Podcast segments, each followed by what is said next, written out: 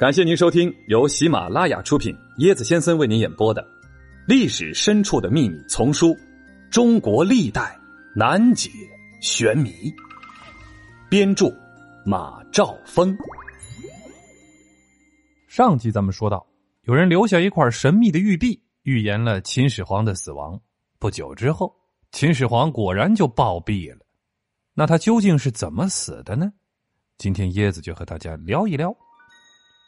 秦始皇37年10月，公元前210年，秦始皇外出巡游，左丞相李斯随从，右丞相冯去疾留守咸阳。始皇的小儿子胡亥很想外出游玩，请求随行，得到允许了。11月，秦始皇带着小儿子和大臣们到南方巡游了一大圈。第二年7月，到达平原津。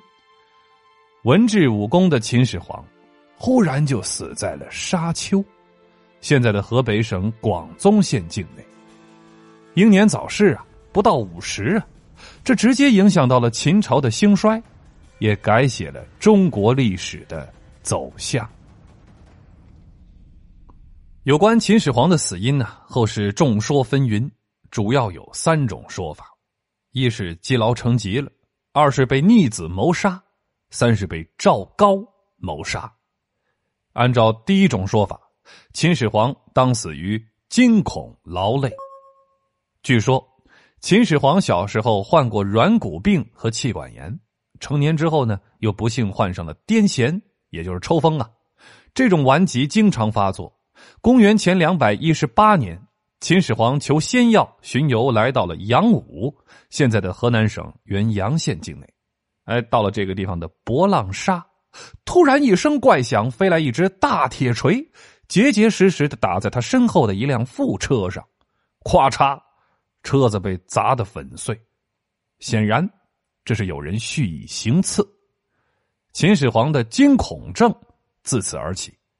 此后呢，便无宁日了。公元前210年，秦始皇外出第5次巡游，一是为了消灾避难，二呢，还是为了求着不老之药。这次的长途跋涉终于将他累倒了。返回咸阳的途中，癫病发作，这脑袋撞在座位侧边用来消暑的青铜冰剑上。什么叫做青铜冰剑？就是当时啊，人们制作的一种土冰箱，用一个青铜的大箱子装上冰，用来消暑降温。结果秦始皇这一撞，将冰剑打翻，冰块四溅，随即伤口感染了，出现了头疼啊、眩晕啊、发烧、呕吐等症状。秦始皇终于不治，死在了沙丘。被谋杀这种说法呢，是郭沫若先生提出来的。他认为秦始皇是被逆子胡亥所害，理由具体如下：第一，秦始皇虽然头撞在了青铜冰剑上，但这明显不属于致命伤。按照常理推测，即便秦始皇的病情恶化，也应该2-3周之后才会死。这段时间呢，完全有可能返回咸阳料理后事。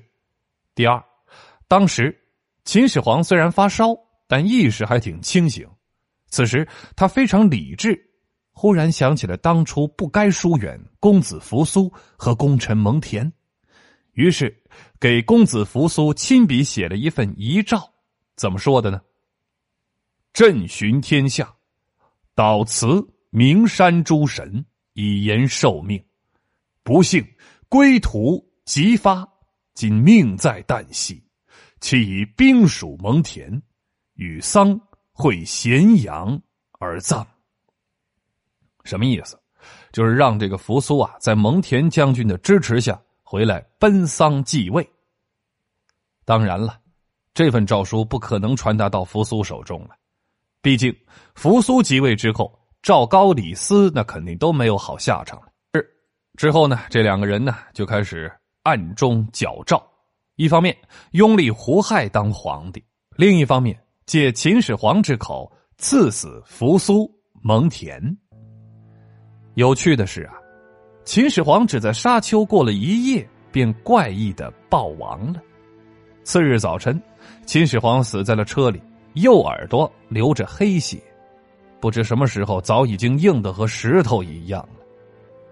这令人疑惑的现象，让郭沫若把自己的猜想写在了小说《秦始皇之死》里。他在这一部分曾经这样写：秦始皇被发现时，右耳正在流血，仔细一看，耳朵里有一根铁钉。这样的文字明显是在说秦始皇是被人谋杀的，而且手段极其残忍呐，直接用钉子钉进了右耳。郭沫若认为，这除了胡亥一人之外，连李斯、赵高都不知道。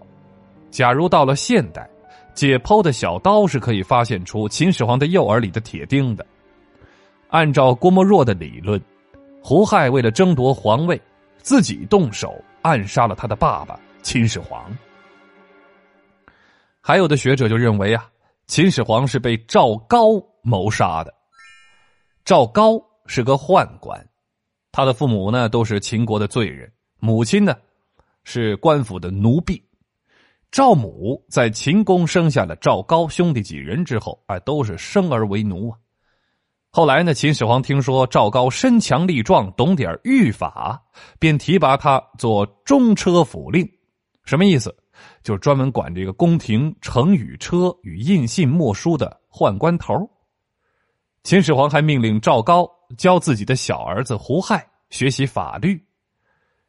在秦始皇的这次出巡中，自然就少不了这个中车令的事务了。